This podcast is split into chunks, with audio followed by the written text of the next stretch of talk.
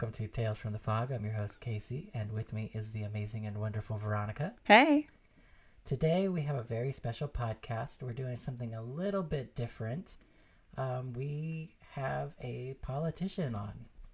Yeah, we um we discovered a gentleman by the name of Liam O'Mara, whose name we we mispronounce um, often because when we first heard it, it was pronounced O'Mara to us. So um, please forgive that, and sorry, Liam, for that. Um, but it was a wonderful conversation that went all over the place, like our conversations usually do. And um, it was enlightening and educational, and he was just a joy to have. And um, this is going to be interesting. So, depending on what side of the political spectrum you are on, if you happen to be, you know, a listener of ours, you probably know where we stand. But um, we hope that even if you do not align with us politically, that you will listen and just, you know, give it an honest, open ear. Um, just because why not? It's always good to hear. If this isn't your side of the fence, then just to hear what the other side has to say.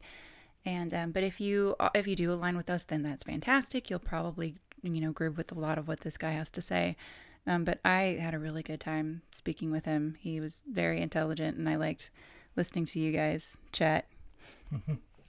so yeah. But yeah, so without further ado, here's our interview with Liam O'Mara. O'Mara. Roll the tape. I'd like to welcome everybody. This is Liam. Is it O'Mara or O'Mara? Because I've heard it both ways. Yeah, and you and you will because I tend to people. But um, it's it's technically O'Mara. Okay. O'Mara. Okay. And you're running for Congress in the 42nd district out here in Riverside. Correct. Um, typically, we don't do much political stuff, um, but this year is very, very different. There's a lot of different facets going on city, state, countrywide, all kinds of things. So, thank you for joining us. Maybe you can help uh, give everybody a little perspective on what's going on and fill us in on on a bunch of stuff. But I guess starting out, um, maybe just tell everybody why did you get into running this year for Congress and uh, what kind of platform you're you're running on. Well, that's kind of a big one right out the gate. welcome. Um, yeah, welcome. I mean the uh, the short short version for running, um, and there's really there's there's two aspects to it. I mean, one of them is just the uh, the kind of personal aspect that it seems like it would be like even feasible. I never considered myself to be a, a potential politician, but we've been changing a bit in terms of our approach to politics, and there's a lot more people who are looking for something authentic for yeah. real people and not just like generic scripted kind of like you know perfect little people that you know uh, and so I, I, mean i saw people like bernie out there going with his hair out like, like, yeah okay if, if, that's resonating with people then pfft, I can do this. why not? Yeah. But the thing that drive drove me to do it, like why? Like why would I want to in the first place? Because yeah. it's it's just not something that I really ever considered. I've always been interested in politics. I never wanted to be a politician. But I, uh, I mean, I, I'm a historian, so I spent a lot of time looking at where we've been and how we got to where we are. And I came to that late in life. I didn't actually get into college at all until I was 30, and then went straight through to a PhD. Um, so I, I mean, I have a working class background. No one in my family gone to college, so I really, I really relate to people's economic struggles. And I was poor before I got into college, and by the time, I mean, graduate school is not for poor people. Let me, let me just say it that way. It's not yeah. for poor yeah. people, and it's not for people that don't have working spouses. Because by the time I finished, I had 300 grand in student debt. Oh um, so I'm, I'm carrying a mortgage without the, without the house. Right. yeah. So, and I can still relate both from upbringing and from the the choices that I made because I, I, wanted to do something, you know, valuable and give back, and it was worth the debt to me. I don't regret any bit of it. I would do every bit of it again. But I can really relate to economic struggles, and I have to look my students in the eyes year after year and explain to them why and how they will be worse off than previous generations of Americans. Hmm. And that's a very uncomfortable situation to be in, given that the American dream was always like, come to America and work hard, and your kids will be better off than you, and you know, land of opportunity and all that, right? Mm-hmm. Yeah. And that's what they always said. That this is the land of opportunity, and that's what we were, we have been able to teach people, and it's just, it's just not true. Um, just across the board, we are in sharp decline and have been for 40 years. Um, so, do you think that there was a time when that was true? It, it, was, yeah. I mean, not obviously for everyone, and obviously, you know, racism and slavery and everything else. Yeah. But generally speaking, yes. Um, immigrants used to be able to come to this country, work hard, and their kids would be better off. Right. Um, hmm. and this is true even for um, historically persecuted groups of people, whether you're talking about um, Irish, Jews, Chinese, you know, I mean, people have come here and struggled through tons of, you know, racism and everything else and, you know, all the prejudices. I mean, hell, the, the, the Ku Klux Klan was actually at its national height in terms of membership and activism in the 1920s when their primary targets were the, uh, the, the, the, Catholic and Jewish immigrants from Europe. Oh, wow. Because it, it more broadly appealed to lots of people. I mean, there's a there are always strong nativist trends in this country. You know, uh, you know, same thing with like the Know Nothing Party in the middle of the 19th century. Again, you know, uh, you know, Catholics and everything else. Yeah. um, you know, and obviously early 20th century Chinese Exclusion Act, yellow peril, and everything. I mean, we've always had these waves of different racism and nativism in this country. Um, but people have always come here and at least managed to be a bit better off generation by generation. You work hard, your your kids go to go to school, and you do a little bit better. And we tended to pass policies that helped with that, at least for quite a while. Yeah. Like the, the reason we got a public school system in the first place in this country was actually to increase opportunity for people to give more people a, an access access to a, basic education that would let them thrive economically uh, rather than just leaving it to people who could you know afford tutors or whatever for their family uh-huh. I mean, we were trying to extend that opportunity for some time, and, and it seemed like you know we were at least on the right track all the way at least through the Johnson administration, at least in terms of like economic development. Again, we're leaving out tons of other significant problems here. You know, yeah. obviously the 50s and 60s a whole lot more racist. but there are there were at least uh, attempts to deal with a lot of the underlying economic concerns and to extend opportunity for more people. And since then, it's gone in exactly the opposite direction. One of the ways you can see that even too, and especially in the uh, since again we're um, we've, we got the, the race issue in the background there. I mean, if you look back to when uh, MLK was talking about the economic issues and talking about poverty in America, you know, I mean, the, the Million Man March was not was was actually a poor person's march too. It was really about trying to solve poverty as well as racism. I mean, they were always interconnected for King, as well as a lot of other bigger issues like foreign policy and everything else, which we tend to leave out when we talk about him. But the uh, when when you were talking about poverty back there in the mid 60s, the black white wealth gap was gap was about four to one. Wow. And today it's 10 to one. Wow. We're going in the opposite direction. And while we were desegregating for a while, since the 19 late 1970s, it's actually reversed, and we're we're actually becoming more segregated in schools. So, like as far as communities go. In communities and in uh, and in schooling, yeah we basically you know, we've we spent a couple of decades trying to integrate schools and neighborhoods and you know trying to you know like hey let's let's try and deal with some of these problems. And then we turned around and started marching in the opposite direction. So is there anything um, we hear a lot about systemic racism and things are kind of built in a way that is detrimental to you know people of color and, and people with with you know less means immigrants what kind of policy and like is there anything in in particular or is it just the nuance of policy in itself that has made that problem worse? I think it's more a matter of policy being created by people and people having unexamined biases of their own like mm-hmm. certain uh, ideas that just might make more sense to them. I mean just a simple one you get uh, oh pardon me. Just thinking about when uh, when they pushed through that crime bill in 1990s you know, and kind of building on the whole like drug war and all that kind of stuff. Oh. Yeah, they set different sentencing for uh, crack cocaine and powder cocaine. Mm-hmm. And the reason is pretty starkly obvious. Yeah. Yes. Rich white people snort coke, but um, it's more a matter of like it's just it's there, like you know that's it's just their thing, you know. I mean, and a lot of people can rationalize that oh, it's not really racism, but a lot of people involved in these things really, for some people, it's more explicit than others. For many people, it's a matter of simply never examining them. Others, it's quite explicit. Certainly, when uh, when uh, Nixon's war on drugs started, it was explicitly racist. Yes, and yeah. a lot of the a lot of that really continued. You know, and it certainly continued with a lot of the Reagan era uh, officials that did it. But this is something that you know hit in both parties too. You know that you wouldn't notice or you wouldn't like even even if you don't think of yourself as a racist, you might not notice that sentencing disparity because, you know, of course, the inner cities are full of crime and we should want to stop the crack cocaine epidemic. Uh, but you don't really think that, you know, plenty of white kids in college are snorting tons of coke. You know? oh, yeah. and, and if the drug is the problem, then hello, you know, deal with both. Yeah. But it, it never really was. But a lot of it really is just sort of buried for people. That just sucks. I I mean it's it's heartbreaking to watch because I mean okay so I wanted to I, I think I had we talked very briefly about this before but I I didn't ha- I hadn't heard your name until I got a phone um uh, survey.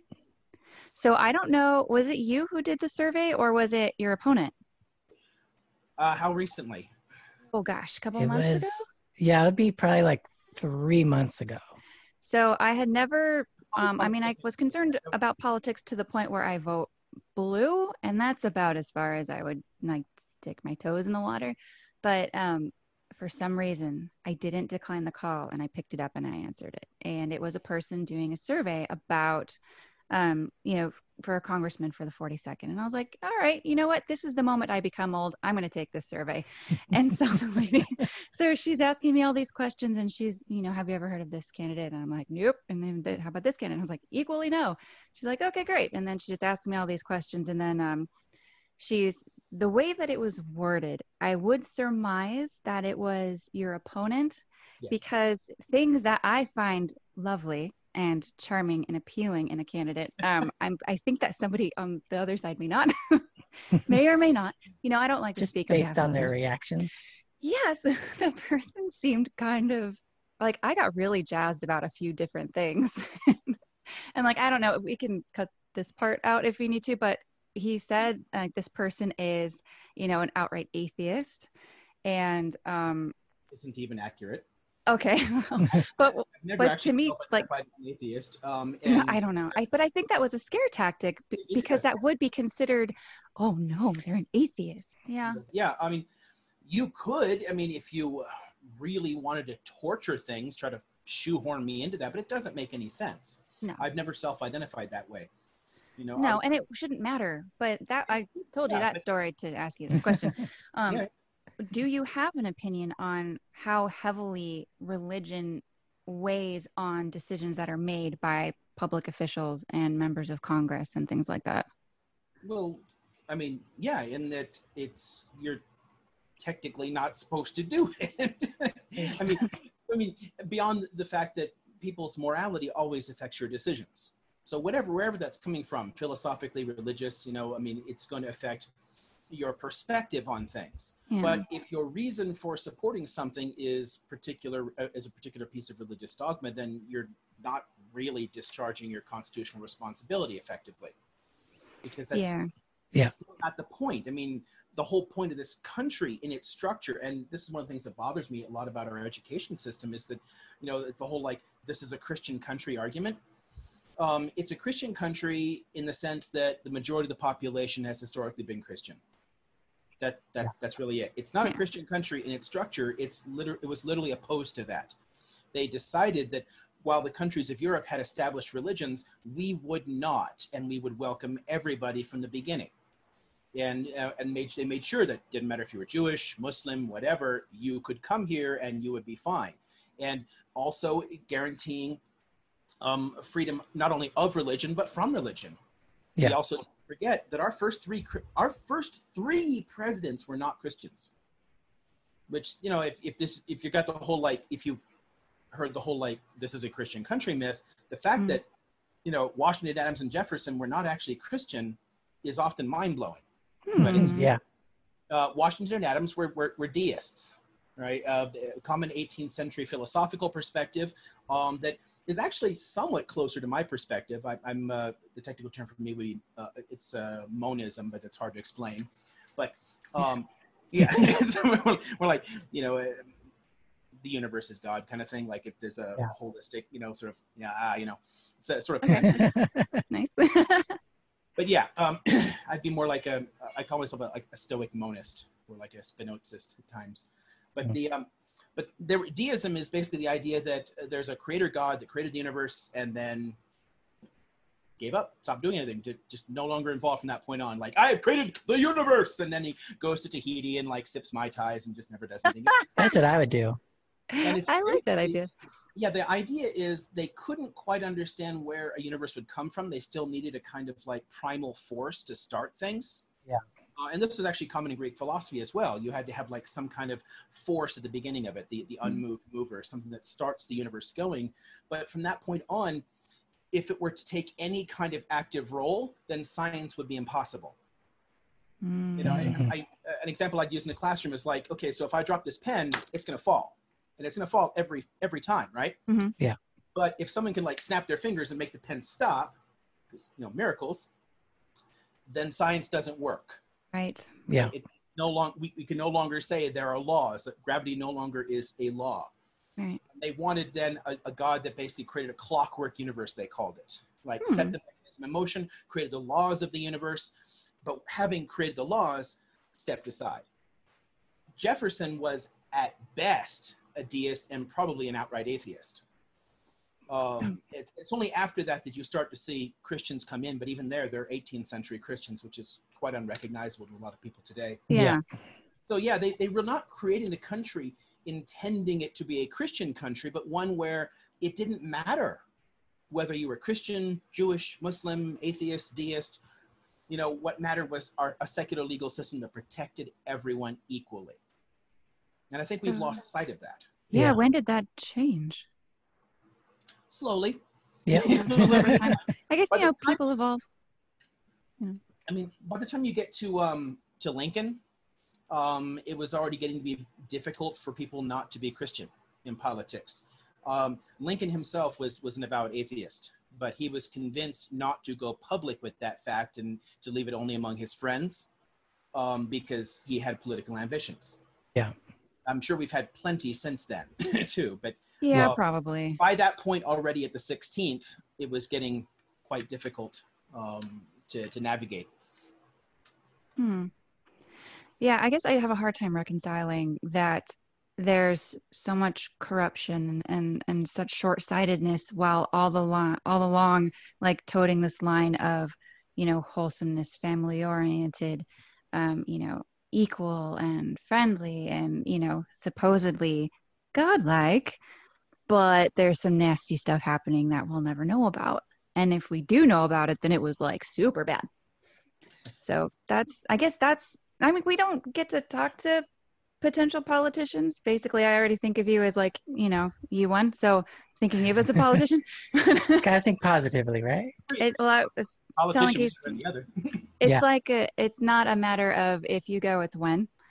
You know, mm-hmm. when we send you away. Like, right. um, I'm curious. I suppose, like, what kind of, um, what could you, what do you do? What what do you, what will you do? what does it mean to be a, a, a representative of the 42nd in California? Well, like uh, to take a step back here and looking at the way they're sort of depicting morality and how this stuff works. You, in fact, your survey, yeah, um, when, when I was going around, I remember being told by a couple of people that they were getting these these crazy questions out there, and like, did you know that Liam O'Mara thinks that Christianity is a myth? And what they did was they pulled that out of my dissertation, and I'm using it in a technical term because all religions are. It doesn't. It wasn't even a comment on whether something is true or not. It's really. It's not. wasn't relevant to the. Yeah, taking it from a historical. But fear tactics are important, and and that's and, and that's the key here. Um, so if you're thinking in terms of basic morality, and especially from the, uh, the the Christian moral perspective that's so common in the United States, I would have to say that most of our politics is spectacularly unchristian. yeah. Certainly, our incumbents' behavior is spectacularly unchristian.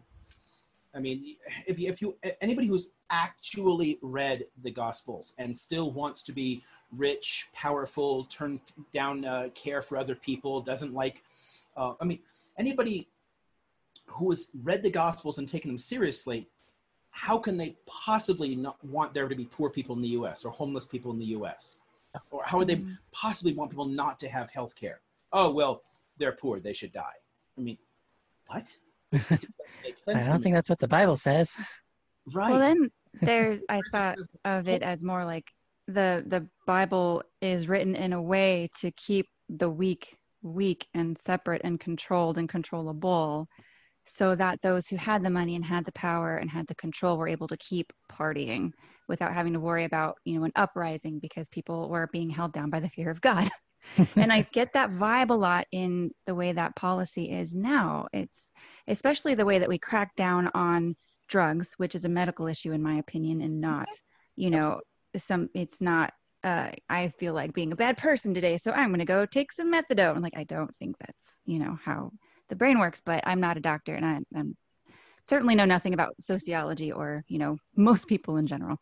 But I get a, a vibe that it's a lot of like, well, you know, you could do this and you could have, you know, equal pay, you could have equal opportunity. And on the surface, you kind of do, but things seem to be written in a way that does not really tell that story.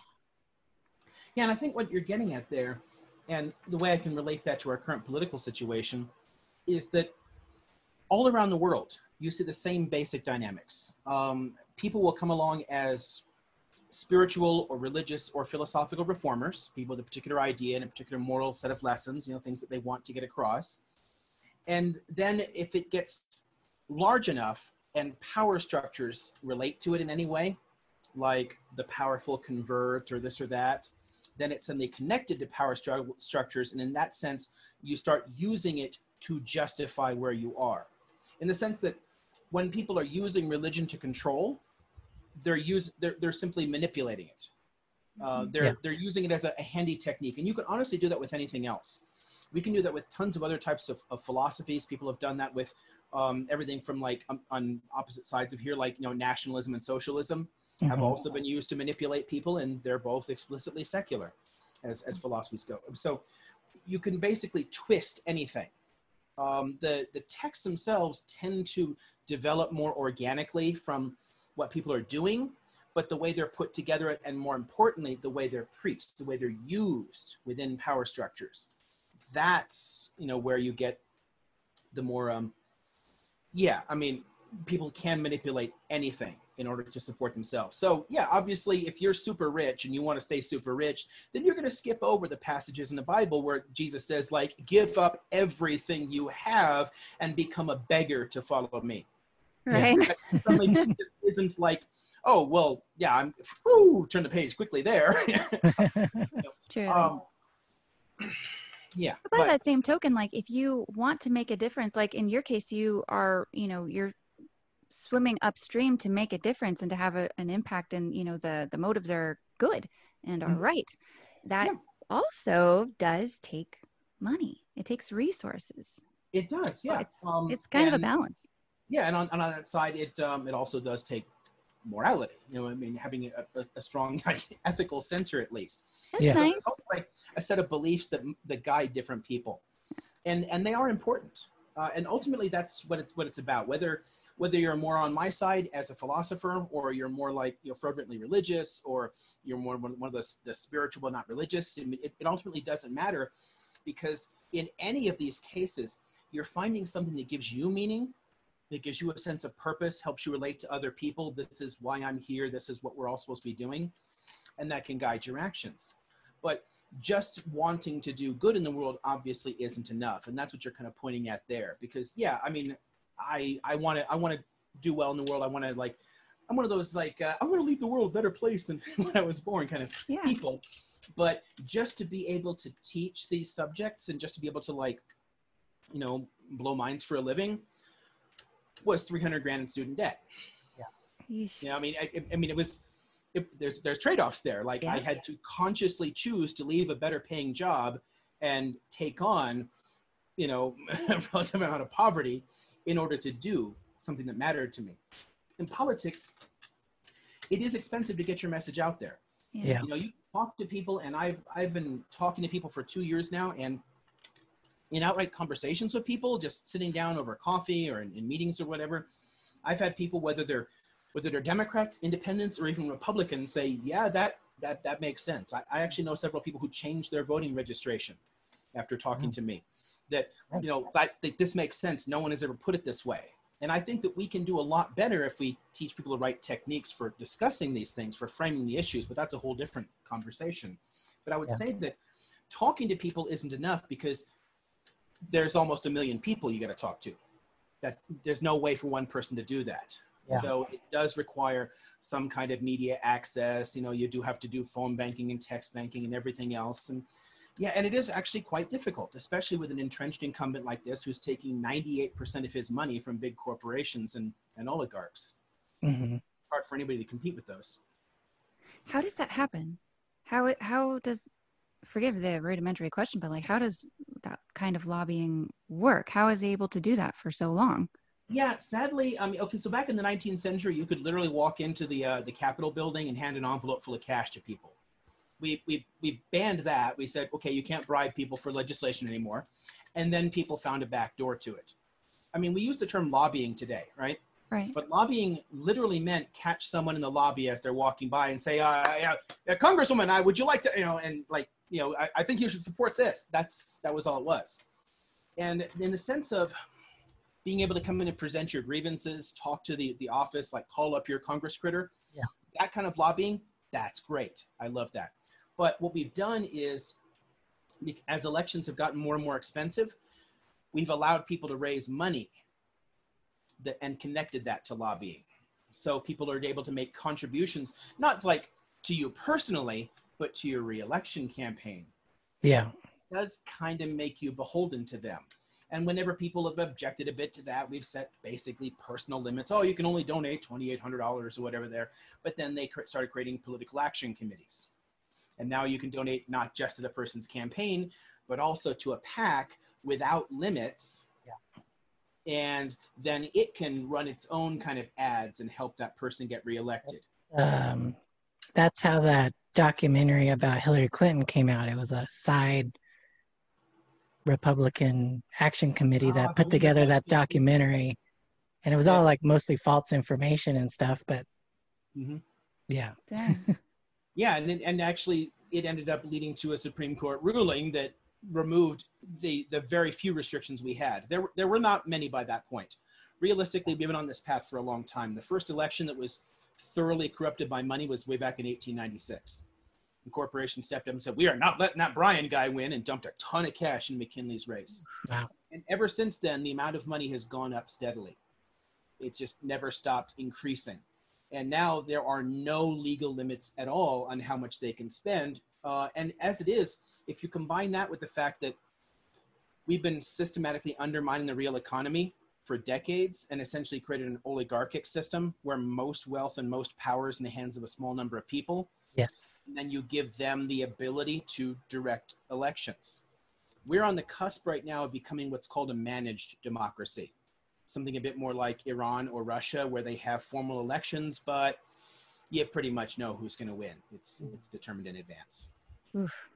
So, what would be the best way to combat that from happening? Yeah, we do still have a way to do it, and this is this gets tricky. And uh, I, I have to say, I talk about throughout my career, my profession, I talk about a lot of depressing stuff, but yeah. I'm always um, trying to like point people to the the silver linings you know the you know the like okay here's a good way of seeing this or here's here's how we can get past this. You know i'm always looking for those. So i don't want people to think that we're just doomed that this country is going to collapse into a fascist dictatorship which is entirely possible. So please be a little scared but something about it. Don't think like oh well throw your hands up in the air and let's all be nihilists and it doesn't matter anyway we still have a choice here yeah. because we still have just enough uh, of, a, of, a, pull to do it. Um, so think about we have people in Congress, right? So you've got your, you know, you know 435, whatever, blah, blah, blah, you get people yeah. in Congress, and you need to replace just enough of them to start shifting the balance of power. Mm-hmm. And it won't take as many as you might think, but you put in like a hundred like squad type people, that the, the clean money candidates that aren't taking the corporate cash. You know, put in a hundred of them, and another 100 democrats will probably sign on with with their agenda to get public funding of elections because they'll see the writing on the wall if they mm-hmm. don't do this someone's going to push them out of office you know it'll be enough to, to tip the balance of power so what we have to do is step up and support enough clean money candidates and this is true honestly regardless of your politics, there are a handful of people on the right that are doing this. Far fewer of them running as Republicans yeah. trying to issue this money, but there are a handful. Um, and honestly, there should be more because corruption is a bipartisan issue. 90% mm-hmm. of the population, according to major polling from Pew and whatnot, say that corruption is a significant issue. And, and hell, Trump won in part on it. That was that whole drain the swamp narrative. Yeah. Right. The swamp is the lobbyists. It's it's the money. It's the, the corrupt party machinery. Now, granted, he hired nothing but swamp monsters for his cabinet. so not really ever serious about it, but his base did like the, the idea. And they do think of him as less corrupt somehow because he already had money. You know, again, even so, so setting aside completely whether or not that is realistic. Yeah the belief is there and that's the important part which means that we do have more in common than we think there are a lot of there are a lot of places of common ground between the left and right in the us and mm-hmm. corruption is actually one of them if we can get in and support enough clean money candidates to replace enough people there and ban this lobbying then we'll actually be able to elect people who want to do things for the american people who want to solve our problems again right now congress's approval rating is usually anywhere between 7 and 15 percent people tend to dislike Congress intensely. Interesting. And it's hard to it's it's hard to dispute that. I mean, I, I totally get it. I mean, uh, our congressman pushed through one piece of legislation in the 1990s, and since then he's like, I renamed this post office. I've not really done much of anything. Yeah, no, I don't know a whole lot about Ken Calvert, um, but I do like he basically skipped out on even voting on a bunch of stuff, right? Like he just doesn't show up and vote at all. So he's not yeah. even doing what we hired him to do. doesn't do a whole lot of anything other than push through earmarks for corporations, which okay. means that yeah. a particular bill is going in there to do something, and he's going to slip in a few sentences on something that has nothing to do with the bill itself, just to redirect some cash to one of his corporate sponsors. That's that's basically all he does. Is that how you politics? if you're not really interested in serving the public, yeah, if you're in if you're in it for yourself. I mean, he's made himself a millionaire by being in office. Wow. You know, that was that was the whole point for him, really. I, I mean, and he's there. His constituents are Lockheed Martin, Northrop Grumman, you know, like you know, Sierra Nevada Corp. I mean, big corporations like that are putting him there. Not us. He does nothing for us. Yeah. You know, every two years you get a, a, media blitz. You get like those phone surveys, you get radio ads, television ads, signs get posted everywhere. And he comes around and brags about like, I got more money through this earmark for a new freeway off ramp. Am I not awesome? like, dude, your policies are why we have so many bedroom communities out here and the traffic and pollution have gotten so bad. Right. Yeah. So a new off ramp is just not solving any problems for ordinary people. Mm-hmm. But it's just is if you have money you can kind of like just blanket your name out there. Mm-hmm. And it, it is hard to um, to credibly build up opposition, you know, to build up name recognition against something like that. Yeah. So when you serve in that role, um, it's more of like a national type of, of mindset, right? Like you're thinking about things that affect the whole country, but do you also affect things that happen like for your actual district? Yeah, both. It's so it's a weird situation. Technically, the bills that you're voting on are are all affecting the entire country. So yeah. it's a national basis there, but you can push things through that do bring that do affect your specific district. Hmm. But people will either attach them to other bills, like like Calvert, many people do, or you would simply introduce something like, okay, this is a major problem. We have this, you know, this or that problem, this piece of pollution or something like that, and you convince your colleagues to sign on sign on to it. But what they can also do, because there's a bit of a bully pulpit because there's influence from the seat. They do they can actually affect the local politics and the state politics. And this is honestly one of the ways in which Calvert is not terribly effective for people here. And Republicans might want to reconsider it just on that basis alone because he doesn't have much pull in Sacramento. Sacramento is overwhelmingly Democratic. Yeah. So oh, I see. They're going to generally ignore him. He doesn't have as much influence there. Um, I would. So I would be able to actually get more money and resources from Sacramento to our district just oh, on that. I see. I That's see. smart. Yeah, it makes sense. I mean, it's one of the reasons. Like, okay, so I'll talk about. Um, we have massive traffic and pollution in the area, in part because more than a third of the population has to commute out for work. Yes. Right. Admittedly, you know, me too, because there are no universities anywhere in the 42nd. We don't have a single one. Um, so for me to teach, I have to drive out. Yeah. Along with more than a third of the rest of the population. Yeah. Why don't we have a university here? There's a million people in this metro area. hmm Right? I mean, we could put one right in the middle of the district very easily. There could be a Cal State there. I mean, the closest Cal States are um, way up in uh, San Bernardino or down in Mhm. San Marcos. Or There's Fullerton.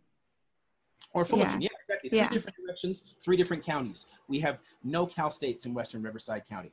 And to get to all of them, you have to take a freeway that everyone and their mom is also driving on. right, which means Yeah. you add the traffic as well. so in the Murrieta Temecula area, there's no like higher education places. No, nothing at all. I mean, we, we only have two community colleges in the district too, and they're tiny. One is like the Norco Community College up in the north there, and then we have a satellite campus for uh, uh, Mount San Jacinto in uh, in Menifee. hmm They're both quite small, but those two community colleges are all we have, and because of that, we're never going to attract the the the, the good paying jobs from the industries that would build out here. There, there's no reason for people to like relocate good jobs into our area because we don't have the highly educated workforce that they would need, right? Ah, sorry, hold on. Hold on. We have two little dogs, and they just demand. No all worries. I. I, have, I have a dog and three cats in here. Oh, you have a dog as well? Yep. What kind of dog do you have? Dog. it is dog flavored dog. yeah, I mean she's a she's a mutt. Um, Huh. She has some of the color pattern of a uh, of a shepherd, but not at all the body type. Oh, She's, so fun. She, she's thinner. Her ears lay down. She has a, a curly husky type tail. You know, Oh, she yeah. doesn't look like a shepherd, but she has those color those colors. So the shelter called her shepherd mix. hmm hmm That sounds beautiful. She's she's pretty, and she's got the, the little eyebrow things that bounce around, which is great. very expressive. Oh, sweet. Oh, sorry for the I can, interruption. I can call her over in a minute if you want to, want to see her. Um, but yeah, the thing I would say, just in terms of like relation to Sacramento, you know, have, having a Democratic Congress critter in this district would make it easier for me to push them to open a Cal State campus in the area. And not only does Calvert not have the pull to do it, he Mhm. doesn't see the reason to do it because he doesn't care about economic development. So it's like a one, Who two, Calvert doesn't? yeah, I mean, why, why would he bother? I mean, what makes him money are the real estate developers in the area. I mean, he himself is a real estate developer. So all these bedroom communities, Mhm. that's good for him. But it, yeah, I mean, it's nice that there's, you know, quote unquote affordable housing out there, but it's not all affordable. Like Temecula is, I mean, we wouldn't consider that affordable. We wouldn't even consider Murrieta affordable. Like possibly Lake Elsinore, possibly Menifee. We're in Corona now. You know, it's like it's a stretch, No, but I mean, we could benefit and and make it not a commuter town anymore. That would be lovely. Like, yes, it's lovely to live in Temecula, but to have to drive three hours to get to the office one way is just asinine. Yeah. It's just too much. Yeah, the, the property values keep going up, which I mean, some people like because hey, they're they're investment or whatever. But uh, and I, I get that. But what it's doing is it's pricing more and more people out of it. Yeah. So a lot of the people who already lived in Riverside County are now being priced out of housing because of the people that are moving in from LA and Orange and San Diego into the area, um, which is one of the reasons that the poverty level has stayed stubbornly high. In his 28 years in office, the amount of people in poverty has actually gone up, not down. Um, and we're heading very much in the opposite direction because a lot of people never recovered from the 2008 recession, and now we've just threw them into a worse one. Yeah. So, yeah, it's really going to make things much more difficult. And with housing costs going up everywhere in Southern California, there's not a lot of option. Yeah. Yeah. So since we're on kind of the financial thing, um, I know that you support UBI and you also support Medicare for all or some kind of single payer health plan system.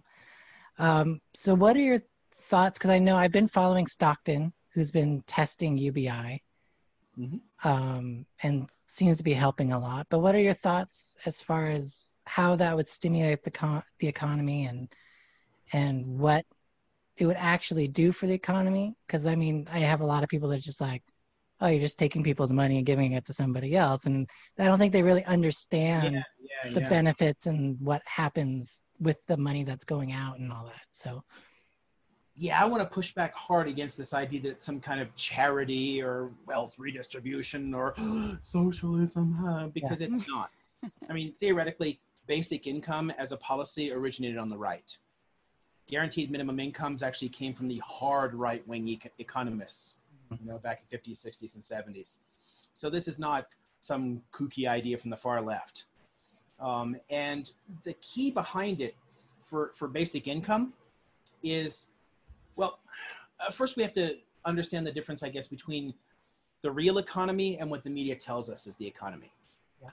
So uh, I'm gonna I'm gonna hit that first, Ray, because there's so much misinformation that shows up around that that people are always like, uh, "Oh, the economy was great under Obama," you know, or the economy is great now that Trump's here. Like everyone's always like cheering on their side, but what is the economy, right? Mm. The the media focuses on two things: the stock market, as long as the stocks are going up, right? And um, job numbers, right? How many jobs are being created, right? Mm. And at this point, neither of those actually say almost much of anything about the economy. yeah. first off, if you go back to the 1960s, 90% of transactions in the stock market were in the real economy. And I'll come back to what that means in a moment. But today, 90% is speculation. So it's it's yeah. it's the opposite. It was 10% speculative, and now it's 90% speculative because of that, what's happening in the markets has almost nothing to do with us. It's like its own little bubble universe where the wealth being created there goes nowhere other than to the people that are already involved. Yeah. And 85% of stocks are, are owned by, you know, you know, 10% of the country. It's mm-hmm. most, most people are not really involved in that. So yeah uh, it's basically like its own little self-contained bubble universe. And you could see that just in this pandemic when you saw like the massive explosion in unemployment and the collapse in our spending, mm-hmm. the markets kept going up the whole time. Mm-hmm. Yeah, never a blip, right? They're they're basically disconnected from it. There are different things that affect that and different things that affect us. Um, the other thing that they point to is is job creation numbers, right? Mm-hmm. And it it does not matter if you're creating a new job if that job does not pay a living wage. Yes. And, and honestly, it's negative for the economy if you're creating bad jobs. Creating bad jobs hurts us. So just looking at the numbers, what they tend to do is like job creation numbers only. Mm-hmm. That's deeply misleading. And the reason gets back it comes comes from what the real economy actually is. That's the money circulating in our hands. Yeah. You know, mm-hmm. I get money, I spend money, the business now has money the business buys more stock they put more stuff on the shelves more people come in and buy it it's it's being circulated it's going yeah. around you know for businesses to banks to individuals and you know da, da, da, it's, it's, it's circulating around right the movement of cash is the economy if you give rich people more money they put it in the markets or in the cayman islands or something in like some tax haven or something and in both cases whether it's in the stock markets speculatively or it's just sitting in an account it is now out of the economy. It's been removed from circulation. It's no longer having any effect on us at all. Yeah. Money in the hands of workers gets spent. Yeah. The term we tend to use uh, among historians is, is Fordism, going back to like Henry Ford. Hmm. Um, because uh, really, realistically, his greatest contribution was not like perfecting an assembly line. It was this realization that, you know, if I pay my workers more, they'll be able to afford to buy my stuff. Right. Yeah right? And, and give them the days off. They can go buy ooh, my stuff on their days off. yeah, and it's like it's not rocket science, but people didn't pick up on it quickly in the 20s when he was doing this, in the 20s and 30s, because up up to the um, up to the depression, wages didn't weren't going up at all. It's actually one of the most significant factors that took that market downturn into an outright depression was that people couldn't spend money. Mm-hmm. If we'd had more cash in our hands to keep the, the economy f- afloat, then the markets could have recovered. But when they crashed and people got laid off and there was no money, the yeah. whole thing downward spiral. But after World. War II, that's we, we we did do it. You know, we we kind of got it. You know, we started paying people better. Yeah. Mm-hmm. So what does that mean for like when we, you know, go all crazy, go nuts on like Prime Day and spend all of our money that we've, you know, our hard-earned money, which we don't have a lot of, but we've got birthdays coming up and Christmas. So we spend our money and it goes to Amazon. I mean, what is that essentially pulling money out of our own economy? Part of it is. And that's one of the sad parts there because Um, while some of it does go to workers, Amazon doesn't pay its workers very well. Right. And it's not supporting a lot of local businesses. It's actually wiping out a lot of local businesses. And Amazon tends to negotiate sweetheart deals whereby they're not actually paying taxes in the areas that they're op- they operate. So it's even taking money out of the hands of your local city governments. Yeah, they they have a distribution center just up the freeway from us. Yeah, and they don't pay taxes on that stuff. That's Mhm. great. Nice. We- we Gigantic actually- ass building.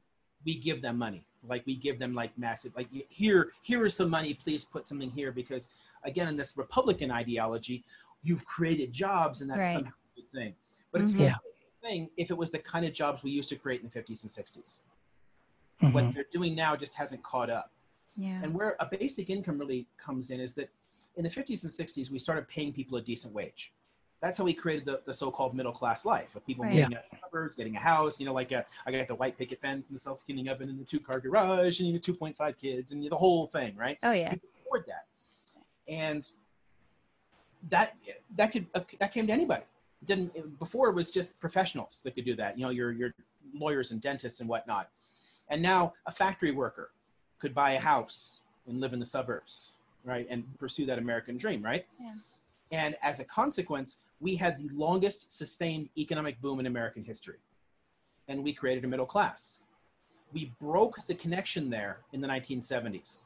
And since then, um, productivity and uh, cash for the top has continued to climb, but our wages have not gone up in more than 40 years. If you So just what happened in the 70s? same thing we made in the 70s.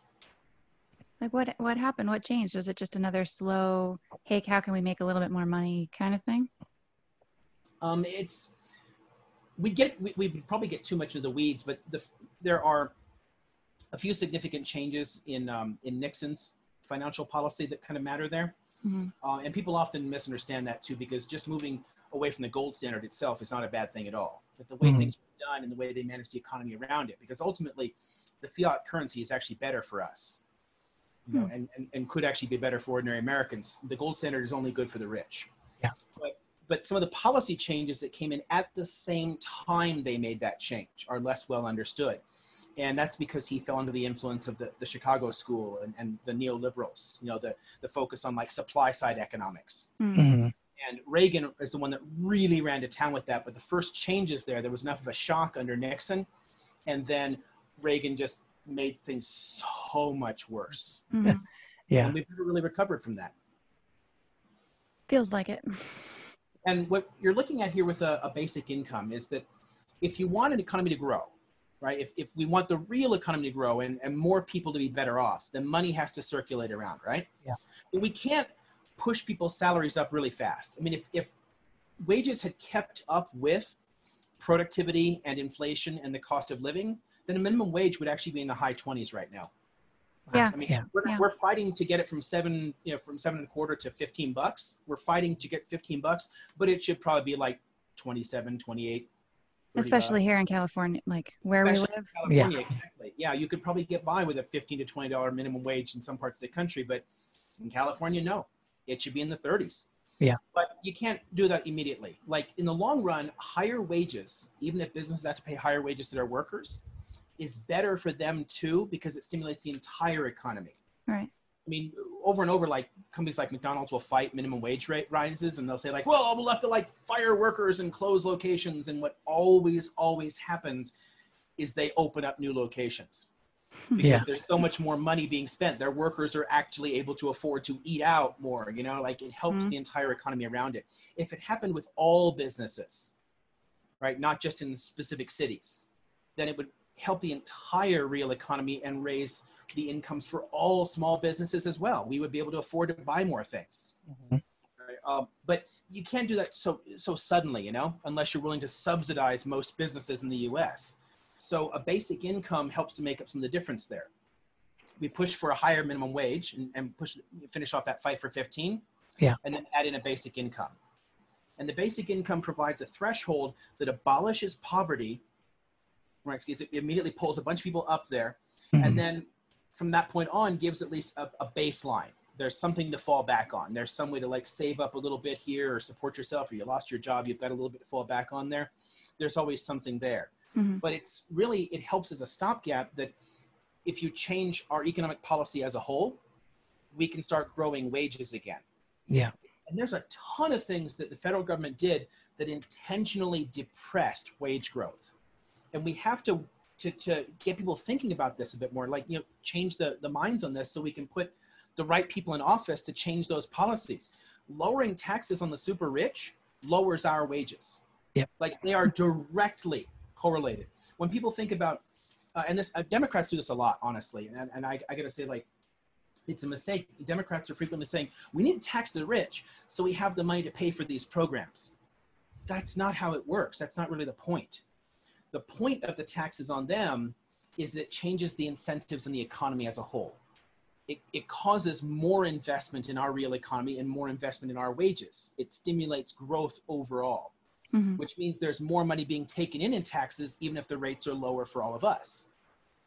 I mean, the higher tax, lower t- taxes for them slows the economy down, and that slowing affects our wages. Mhm. So it's, it's more like a, it's it's basically thinking in terms of like the whole instead of the self. If you're thinking like, I don't know, to use like John Steinbeck's you know phrase like of Americans thinking themselves as temporarily embarrassed millionaires. Like we don't want to hate millionaires because we want to be them someday. Like Yeah. if you're Yeah. like, gosh, I don't want to be, ta- I don't like being taxed, so why should he be taxed? Well, it's not a moral issue like that. If he isn't taxed heavily, it hurts you and everyone else, including him. We made a lot of millionaires in the 50s and 60s. You know, it's not like they don't make money too. Yeah. hmm. Hmm. Okay. Well, I had uh, one of the things that I did want to talk to you about. I talked to you a little bit about it on Messenger, and you had some ideas on a federal level. But um, so there's kind of like this whole war going on between Disneyland and Universal Studios and Gavin Newsom. And when can we open it up? When can we can't? Newsom's like refusing to release any kind of guidelines on it, and it's a whole thing. Um, so, what are your thoughts on that, and what should have been done at a federal level that could have prevented this kind of thing from even happening because i don't feel like the states should have been completely in charge of the covid situation and i don't think Right. they were equipped for it um, so so what's your thoughts on that Yeah. Um, when you see people complaining a lot about Newsom, and you know, honestly, uh, I kind of get it because it has affected businesses here, like having your business, someone telling you you have to close your business, and then not stumping up the cash to support you while your business is closed. Mhm. That seems kind of unjust. But the states don't have the money to do that. The states can force you to close for a public health issue, but they don't have the resources to prop up all the businesses. So you're basically just screwing people. So I totally get the anger. The problem, though, is that his hand he, his hand was forced.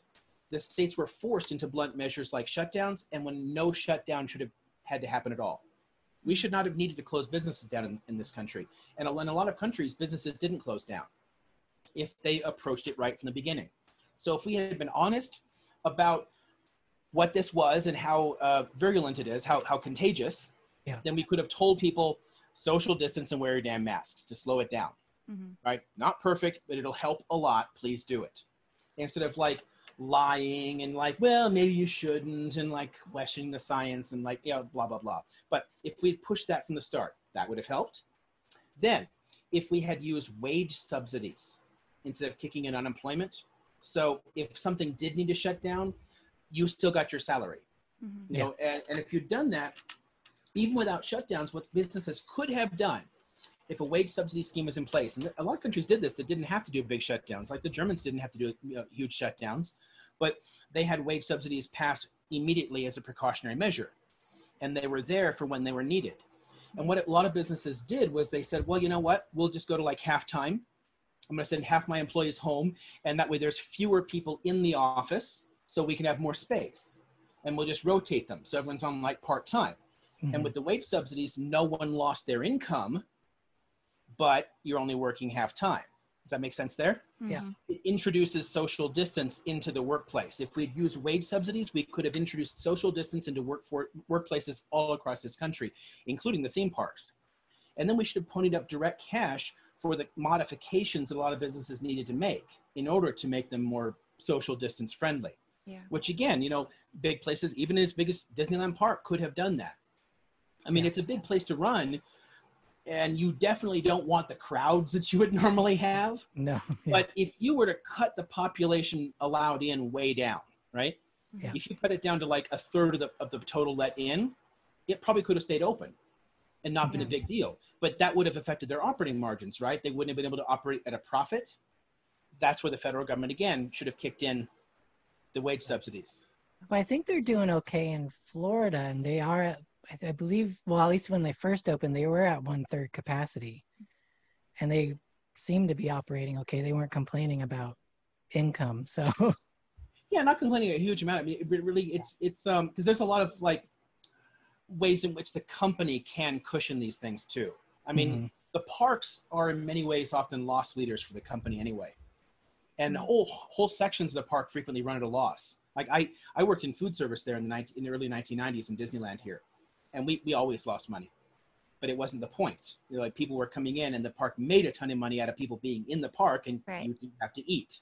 Yeah. Yeah. So it just it, it makes sense like within the whole, you know. It's more like a service rather than a, a, a money generating revenue avenue of the Exactly. company. I mean, they're making so much money on the merchandise and on the tickets and everything else that goes into there that you can afford to lose a little bit here and there. And the company makes so much money off of their other media empire hmm that they can afford to subsidize their own parks for a while. They just don't want to.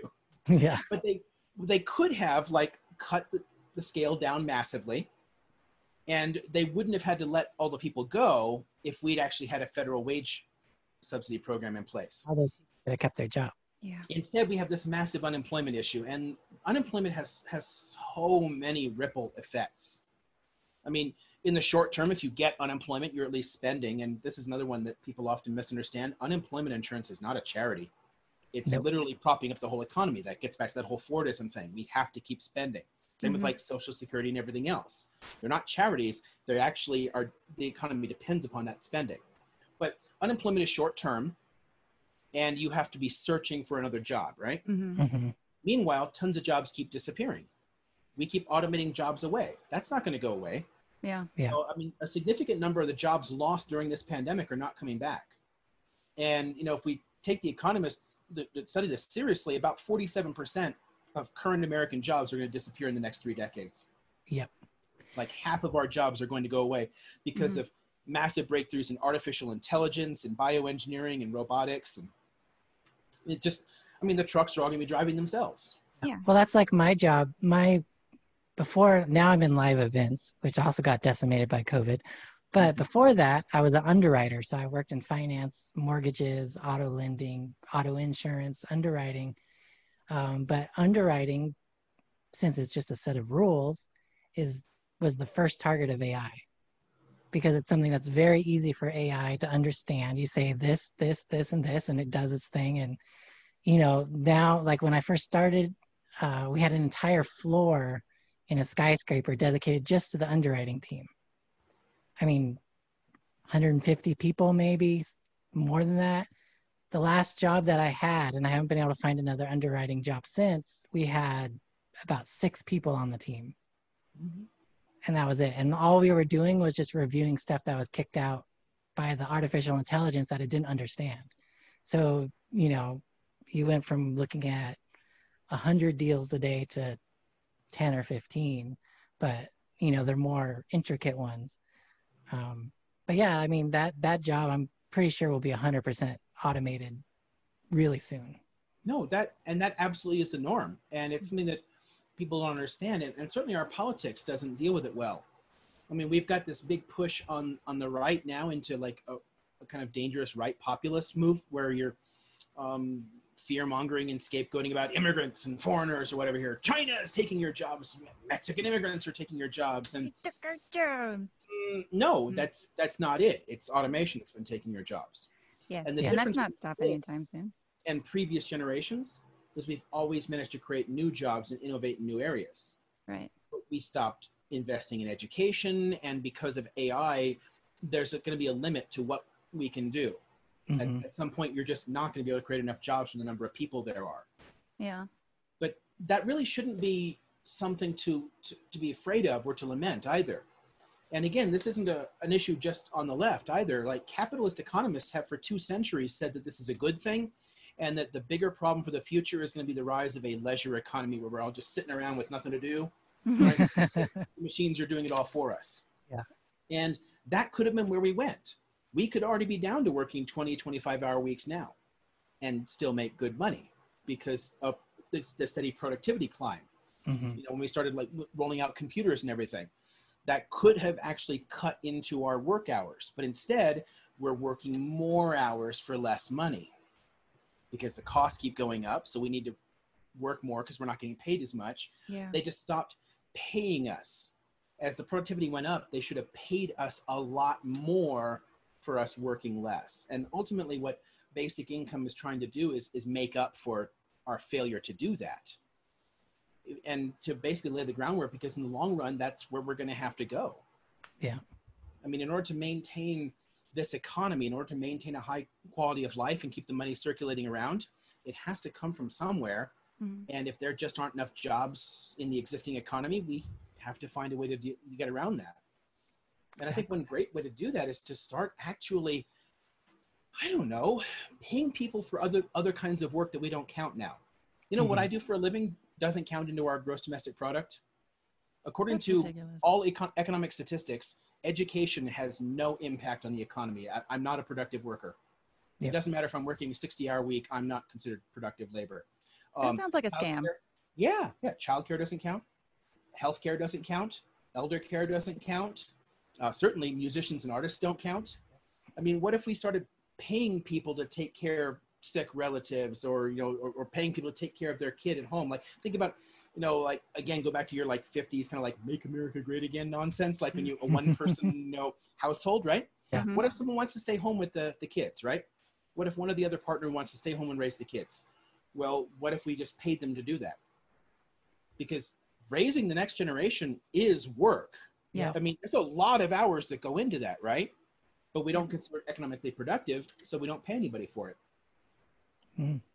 That makes no sense. Uh, we're obviously not a, a political podcast. We're, you know, in the haunted industry and the live events industry. So, like, mostly, like, what we were concerned about is, you know, just the state that we're in and how we got here and, and us being forced to stay at home. Like, your industry is like one of the last ones that's going to be able to go back.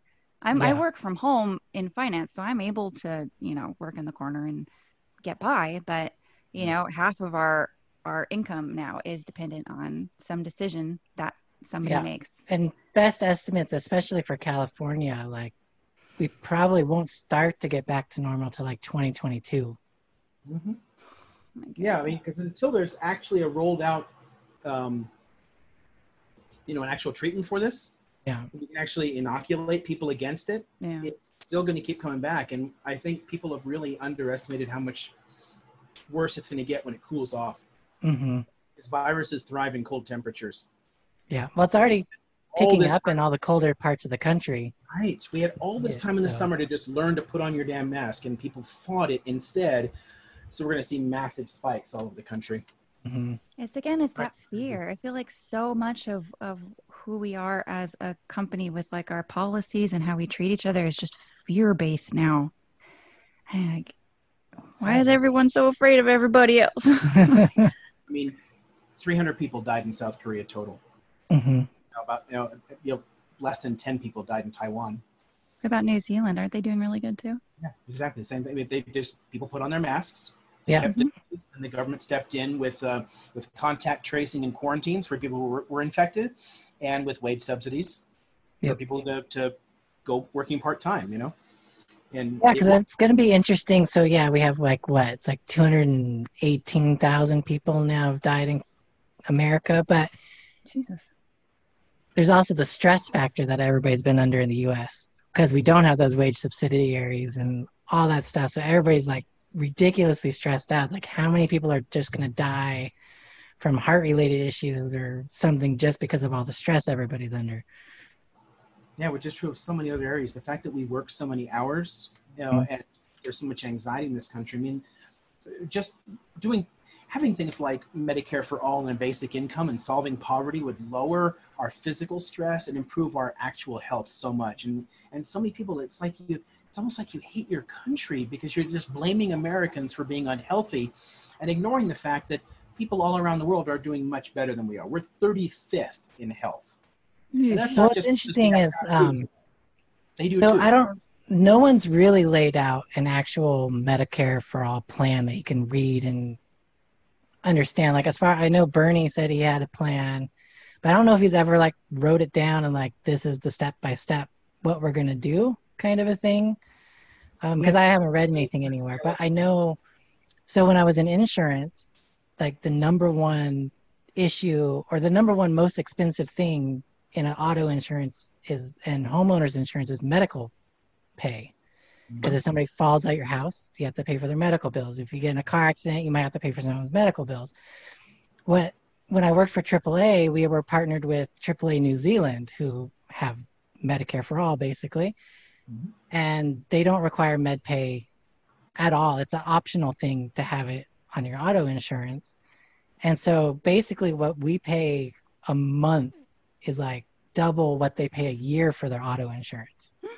Like they pay something like ridiculous. It's like a hundred bucks a year for a brand new car. And it's like, that's it. And it's like, and so there's all these people arguing, oh, they're going to take more taxes out for it. I'm like, you, but you can save money in other places if they set it up right. And yeah. like, you won't be able to be sued. So if somebody falls on your house, their medical bills are paid. What are they suing you for? Yeah, like, like it's going to save you so much in the long run. I don't think people understand that. So, no. or how much money we pay each paycheck, you know, just to have mm-hmm. decent health care. Not every company can pay for your insurance for you. Like a lot of it, you pay the lion's share, mm-hmm. and then mm-hmm. they pay like you know a schmidgen. But even when they're paying it, you actually are. Yeah, and that's what a lot of people don't understand too. Uh, and one thing that in well, it is your benefits like to leave out too, which which has bothered me. So it's one of the things that in uh, discussions of Medicare that I've always said, put me in there, and I will make damn sure that this is in the bill when, when it's when it's finalized. Because if your employer is paying 17 grand for insurance, yeah, and you got that job, it was that's part of your, your compensation package. That was part of what you agreed to take when you worked there, right? Yeah. Now, if they're only going to have to pay 2K, and we pay 2K, you just got a massive raise. And mm-hmm. I don't know mm-hmm. about you, but I could use an extra ten thousand dollars a year Mm-hmm. and if you tell people like, you know, oh, my taxes are going to go, no, I'm going to put ten thousand dollars of your own money back in your wallet. Mm-hmm. That gets people's attention. Mm-hmm. And Democrats tend to be terrible at doing it. When these things come up, they're like, "Yes, taxes will go up, but," and as soon as you, as soon as those words come out of your mouth, you've lost the argument.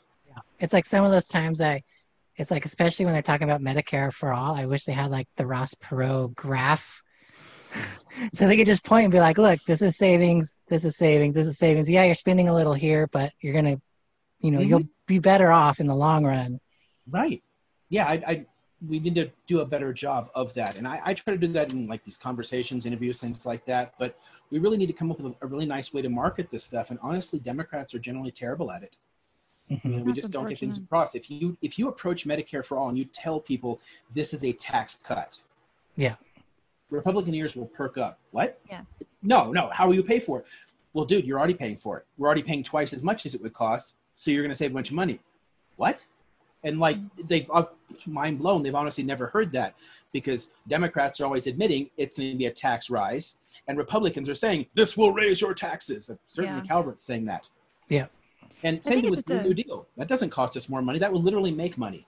Mm-hmm. This is a lack of understanding of people's personal balance sheets and people's personal profit and loss you know it's like your own cash flow like people especially like if you don't have a ton of money you live paycheck to paycheck That mm-hmm. is your ledger that's all you can think of is am i going to be able to eat you know a week from tuesday i'm getting paid on friday i can ride on water and ramen noodles till friday but even those who have a you know a ton of money and are paying all this extra money it's really looking at your pay stub and seeing where your money's going you know right. it's like how much money are you paying for this and this and this and this and then if you were to but not just with your pay stub but all of the bills that you're paying and mm-hmm. what you're you know either fighting for or against how that directly and how it translates into dollars like if you could just convert everything into straight up dollars and you know have it be like red to show it's money that you take that's you're losing and black to show it's money that you're gaining and really see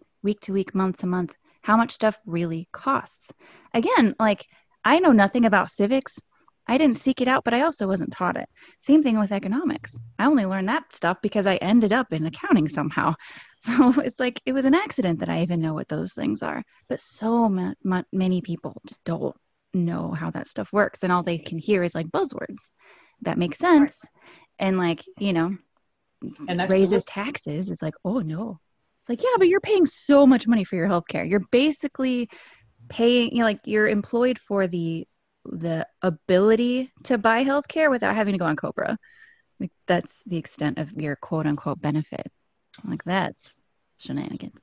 and so much of that is just it's it's deliberate they don't want a well-informed populace anymore and honestly you need one for a republic to survive the, the less we know about how the economy and the government work the easier it is to turn this into a dictatorship Mm-hmm.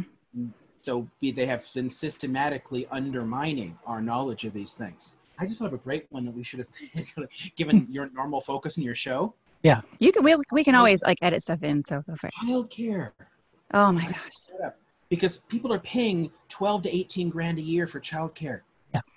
What if that was what if that was just a benefit? That'd be And it wild. should be the same. I mean, childcare, elder care, all that kind of stuff should just be covered. Mhm. If it was, you know, think about how much that would improve people's bottom lines.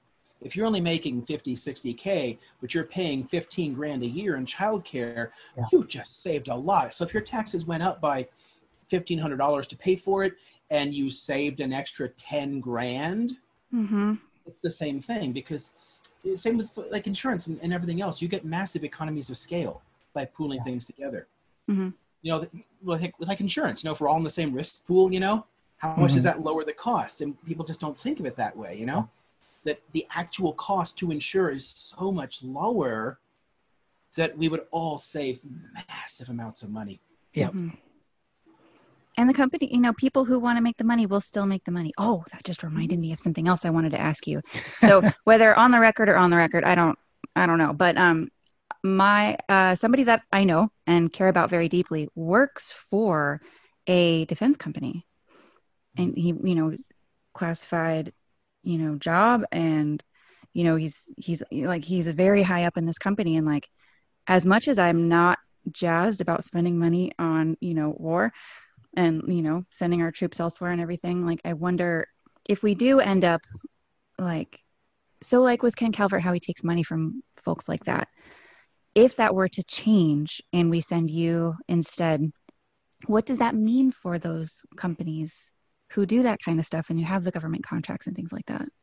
It's actually a really good question. So if you want to use this, by all means, you know, like okay thank you.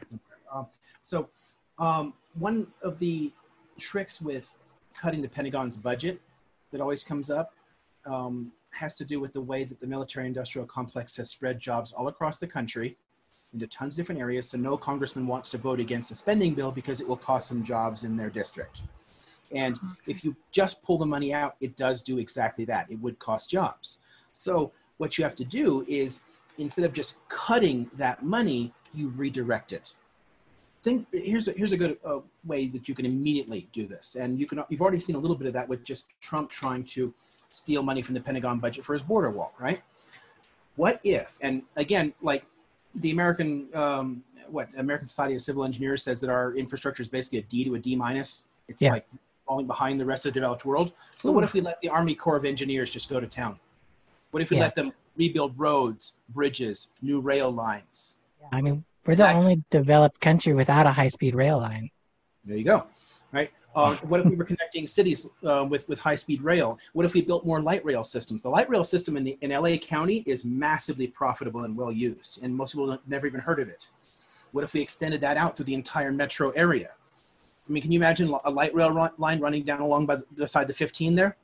Oh, that'd be awesome. and down there and then connecting into the same system that takes us into uh, you know LA and Orange County. Oh, we need another line through. We don't want the the bottleneck through the canyon there. What if we just tunnel through the mountain here underneath it? You know, and like instant connection to South Orange County. You know, I mean, there's there's so many things that we could do that are technologically feasible, but no one wants to spend the money on it.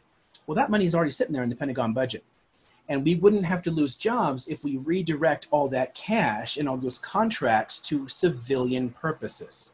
i see I mean, yeah because the- i know he does a lot of of projects and and you know even holds patents and things that are very much like the end user is us. You know, it's not all you know Right. highly classified defense stuff. It's very practical, very helpful.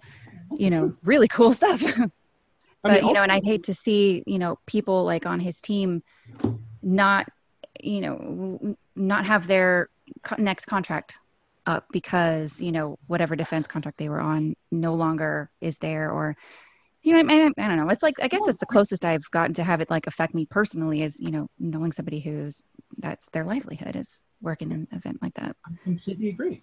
I mean, we shouldn't have to worry about that. And honestly, it's a scare tactic that Republicans will use.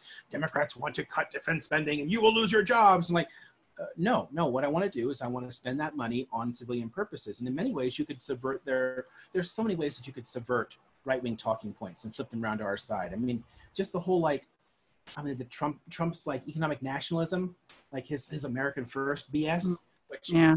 phrase is deeply problematic because of its fascist origins, but still, the purpose behind it and the reason it resonates with a lot of voters is that we don't like spending so much money on foreign wars. We don't like 800 foreign bases and there's there there are homeless veterans. So why don't we spend money on Americans? Like, like the emotional reason for that is entirely understandable. So I say exploit that and say, yeah, so we should not have a single homeless veteran. Let's house them all. You know, we shouldn't lose jobs here because we're redirecting this money. Let's spend it instead in civilian purposes and, and, and still use that. And it's not like tons of the money spent during the Cold War on defense projects didn't also have immediate civilian applications. That's how you got mm-hmm. the internet.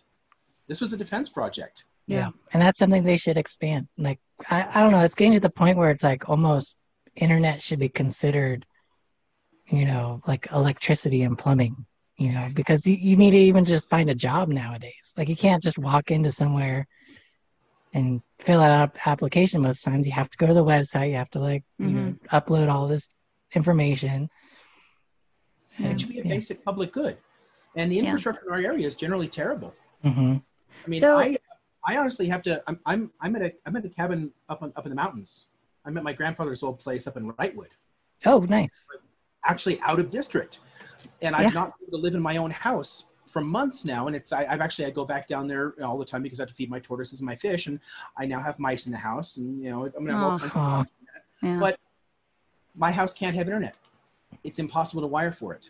Wow. what really Yeah, the, one- the one in Wrightwood or your your home home in Lake Elsinore. In Wrightwood, Oh, it's not great, but I can at least get a DSL connection here. Yeah. In Lake Elsinore, I cannot get internet at my house. That's crazy to me. There are Oh so my many parts of this country that we've just we've left people behind. Yeah. Yeah. We're we're falling behind much of the developed world too. I mean, the speed, uh, the, the the the quality, it's just terrible compared to a lot of developed countries because we allow the companies to make money off the infrastructure itself. So Yeah. they don't have the same incentive to invest in building it. If we make it a public good and a public utility and we build that infrastructure ourselves, hmm and we've already seen that in t- cities all across the country have been rolling out their own municipal Mhm. broadband. And all of a sudden, ah, all of a sudden, Charter will lower their prices and increase their quality because now they have a competitor that can do it cheaper. Yeah. But we don't need them. We could lay out that infrastructure ourselves, and if anything, just have the companies kind of compete on top to provide better customer service. Mhm. But we lay out the infrastructure, Yeah. and that's something the Defense Department could absolutely do. Yeah. Yeah. that sounds like something directly applicable. Even if it's laying lines or doing something like Elon Musk is with the Starlink thing and just shooting up tons and tons of satellites.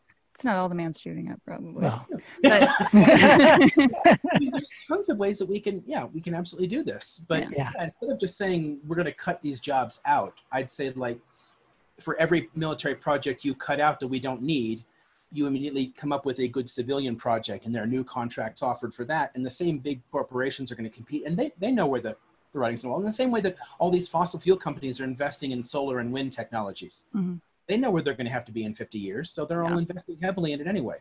If we just set better incentives in the economy, we'd already be there. since we're pretty much at the hour now, um, why don't you give everybody the pitch on on uh, why they should vote for you? I guess. I mean, it's kind of been How one clued in we hour, one Yeah, hour of it, but I'm you know. rambling all over the place. yeah, no. Um, I guess if you want to put people in Washington that are going to put people first, right? I'm, I'm representing a, a, a wave of politicians that are people centered or human centered politics. Uh, rather than serving, you know, large corporations and banks and whatnot, I want to make the economy work for you. And the economy can work for you, and we know how it used to and how it can again. We absolutely know how we can get there. But we have to have those conversations and we have to be able to win people over. So yeah. I want to be there as an advocate. I want to be pushing the other people in Congress to adopt these kind of positions. So um, that's kind of why I'm into this and why I would hope, you know, you're interested, like, you know, for Congress and all that business. Yeah. Um, and uh, if you're interested in more information on the campaign, you want to like, you know, get in touch with me, follow along with things. I'm super active on social media. So I'm all over the place, just, you know, very generic Irish name, Liam O'Mara. Uh, and then liamomara.org is the, the website. So easy to find there. Uh, donate as well to you at the mm-hmm. website. yeah. I mean, at the top of the website, there are volunteer and uh, donate links. So they're at the very top of it. And um, don't think that it doesn't matter, especially like we're only two weeks out here, that it's too late to help out. I mean, it's never too late. And and these things really they, they don't end anyway we have to keep going i mean win or lose these things continue and we're going to try and you know keep representing people here and every little bit really adds up there is i think for a lot of americans this gets back to a very early point that came up here about uh, the political corruption, the amount mm-hmm. of like corporate cash that's floating around. Uh-huh. If you can write a hundred thousand dollar check, I don't have that, so they don't need my five bucks, right? But mm-hmm. it adds up, right? Yeah. I mean, if if we donate the price of a, a of a coffee a month, right? Like it's just five bucks. I mean, five bucks doesn't seem like much, right? But yeah. if you set it up to be a recurring donation, so it's it's five dollars a month, right? And you tell your friends, and more people do it if a few thousand people donate the price of one cup of coffee per month, you can win almost any house race in this country. I mean, it wow. just takes a few thousand of us to step up mm-hmm. and help out that way consistently. And if we do that, we'll put enough people in that we can change the rules and get the corruption out. So it's essentially an investment in our future. So there you go, guys. Support your local politicians. So um, we, I mean, we have listeners to the pod who live in our district, but um, a lot of our our listener base lives outside of the district. Are there others like you? There are there are, there are quite a lot of people like this. Um, there are a number of lists um, that you can you can uh, see that are you know people centered um, candidates. You know um, the uh, Humanity Forward list has a, a, lot of candidates support that support basic income. Okay. Uh, Marianne Williamson uh, endorsed a, a whole set of candidates around the country that are people that you know, oppose the, the, the, massive spending to corporations and the war industry and all that kind of stuff. Uh, Bernie Sanders endorses tons of people, and then there's a number of like really good um, organizations, you know, like uh, like you know, Blue America um, out of LA here, or like the California Progressive Alliance, that they collect lists of really good people. So they're like Mike Siegel in Texas, running he could he could flip a seat. Uh, Kara Eastman in Nebraska, she has a really good shot at taking a Republican seat. Um, there are some tougher ones like Audrey Denny up in Northern California or Adam Christensen in Florida that are also running against Republicans. Mm-hmm. Um, but there's quite a few of us out there that are trying to get rid of really awful Republicans, but are also really good progressive people. Yeah. And we're all running like clean money campaigns because we don't want to be owned by massive corporations. We don't want to be owned by the pharmaceutical industry or you know, defense contractors or something. Yeah. We want to work for you. That's awesome. Do you have oh. anything else before we go? No, sir. I mean, I have I have questions for you, but they're probably not podcast worthy. I just wanted to ask you questions.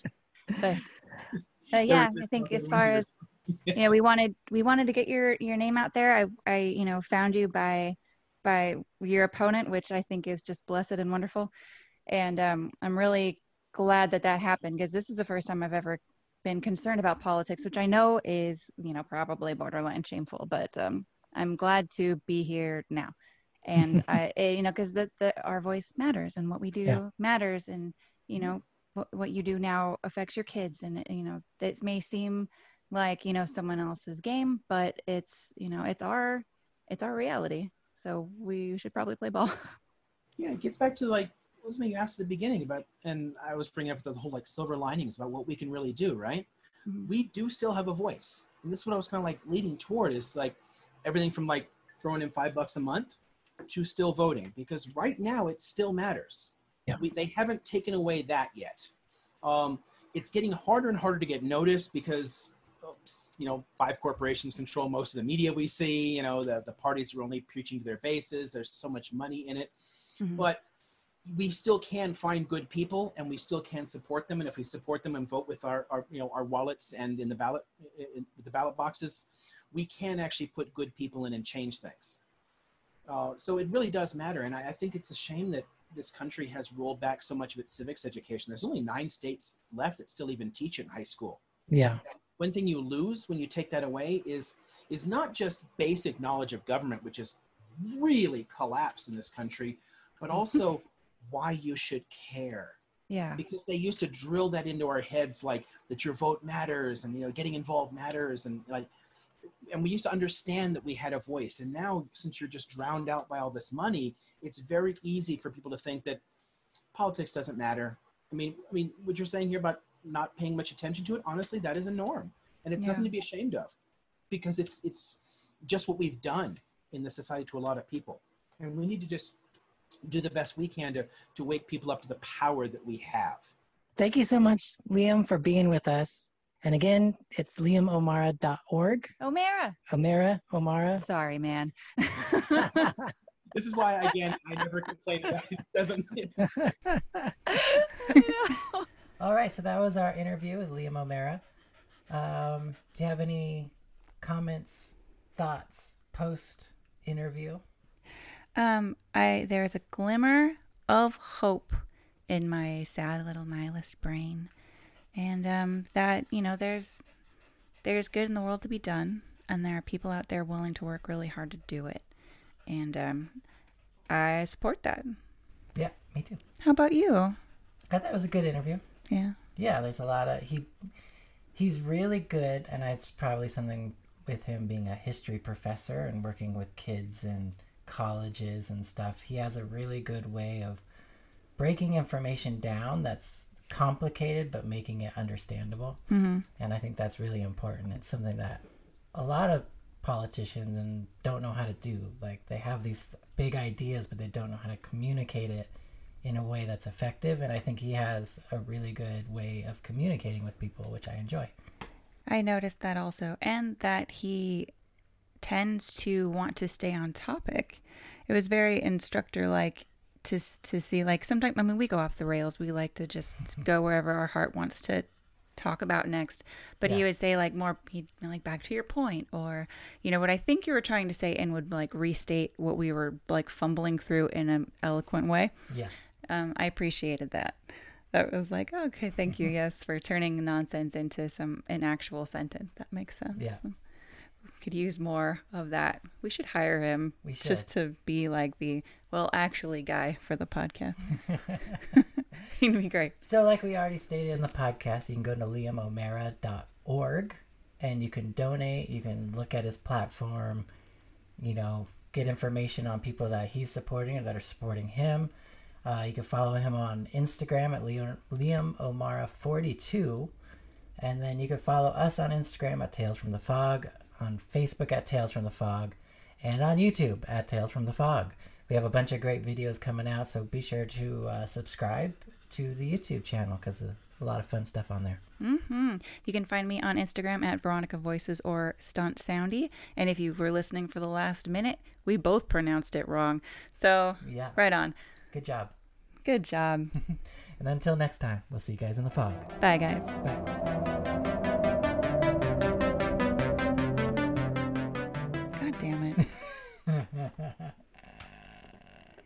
I no longer want to be asked how I'm doing because the answer is the same bleak.